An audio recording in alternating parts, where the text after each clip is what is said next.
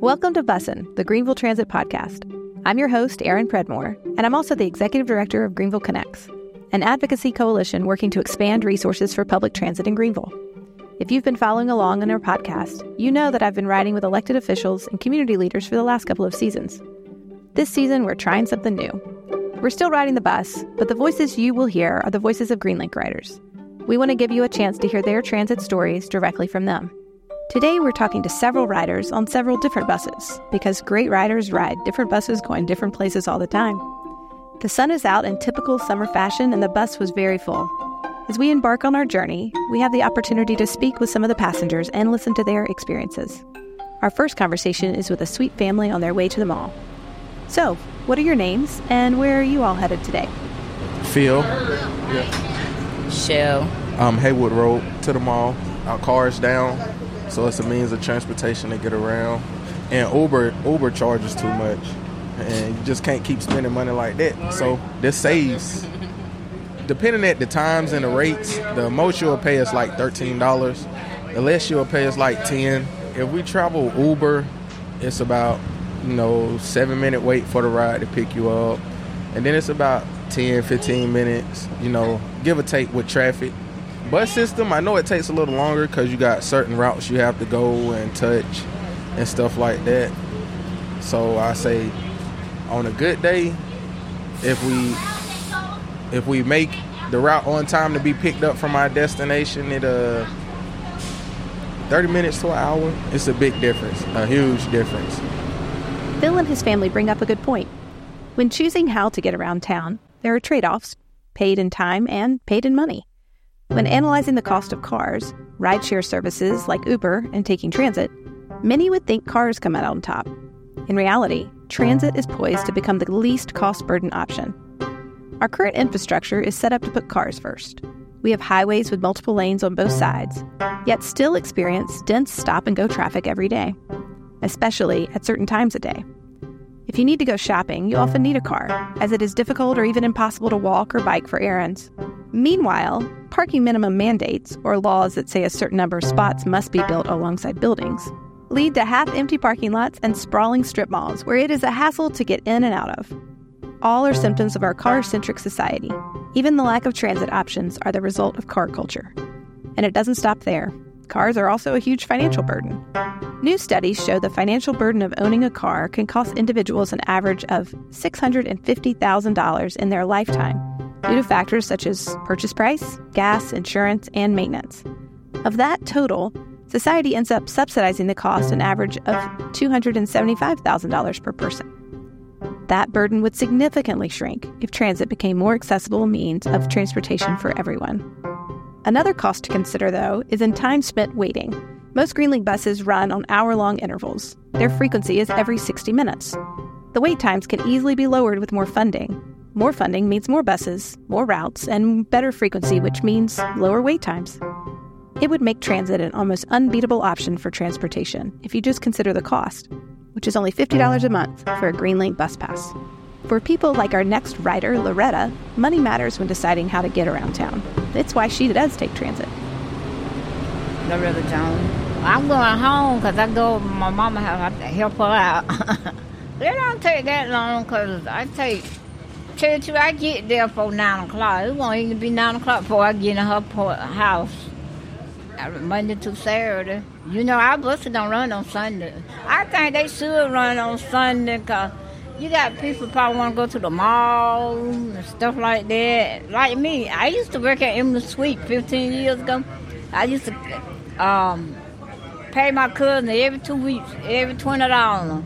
He used to take me to work on Saturday morning. I ride the bus back on Saturday. Sunday morning, he got to come get me, pick me up, and take me down back. That was money, man. I don't work no more. I'm retired. Yeah. So I think they should have the bus run on Sunday. Yeah, I hope they do try to get more rides and stuff going going on.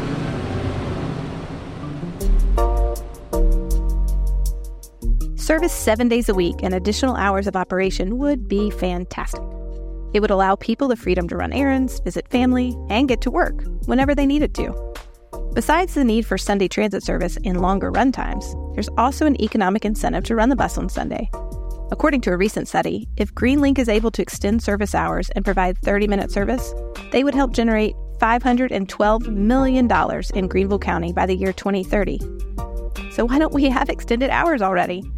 Greenlink doesn't have enough capital or support from the County Council. The County Council recently approved their budget for the 2024 and 2025 fiscal years. Transit is in the budget and it's getting just enough money to maintain their current operations, but not enough to expand into any other services.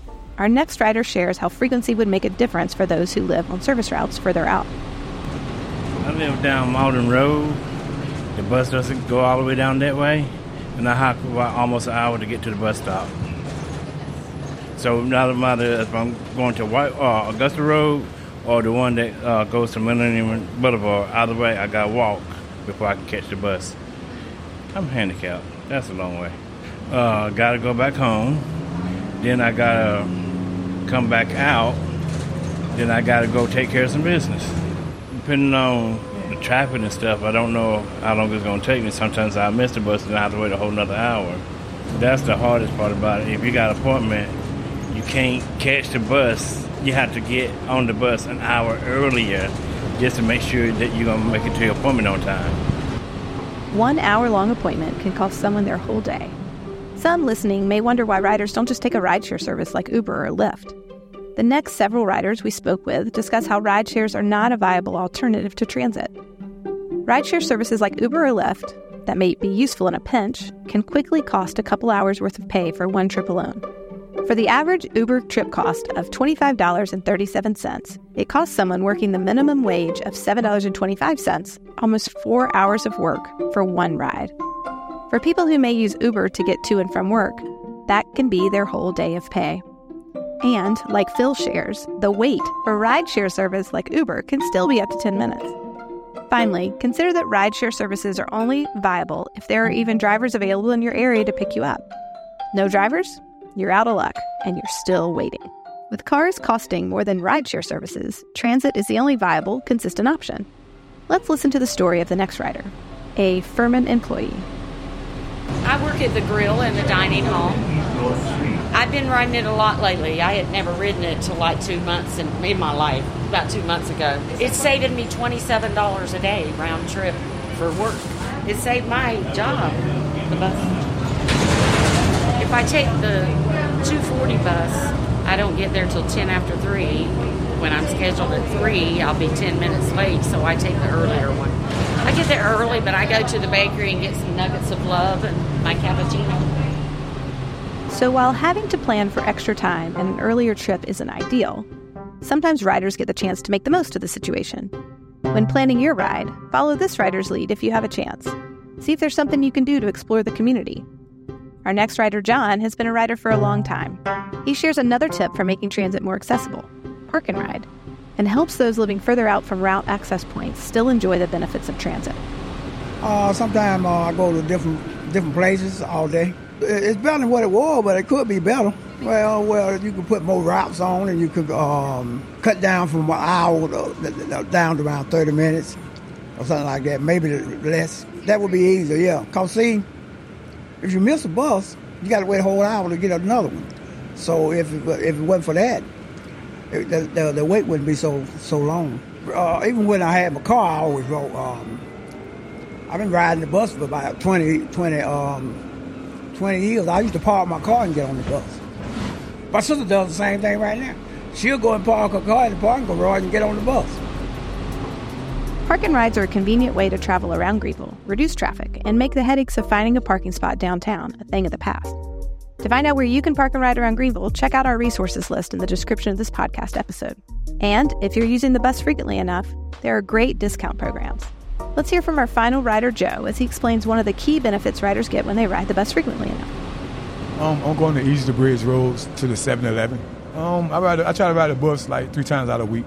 Um, the bus fare is normal then you going out paying someone 10 $15 to take you somewhere when you just pay a dollar fifty cent or either two dollars to get a transfer. So I think it's a reasonable price. You have some people that's elder people standing at the bus stop. It's hot for a whole hour. Sometimes it'd be the bus have to do a uh, they they double route and people might have important uh, doctor's appointments or things like that. They'll throw you off because of the bus, and then you don't know if the what time the bus gonna come. So So, while there are numerous tips we can share from riders about creating pockets of enjoyment due to needing to take the bus earlier, or suggesting park and ride opportunities, we still need to remember that the current frequency is not enough. People shouldn't have to plan their whole day around bus times. We need to build a stronger system with frequencies that are often enough that taking the bus isn't an ordeal.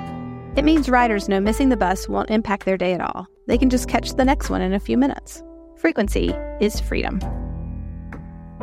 Throughout this season, we aim to share the stories of the Greenlink riders, their frustrations, their loves, their aspirations for improving the system. By listening to their experiences, we hope to offer you, our listeners, a fresh perspective on public transit and its significance in our community. This is the voice of six Greenlink riders that you've heard today.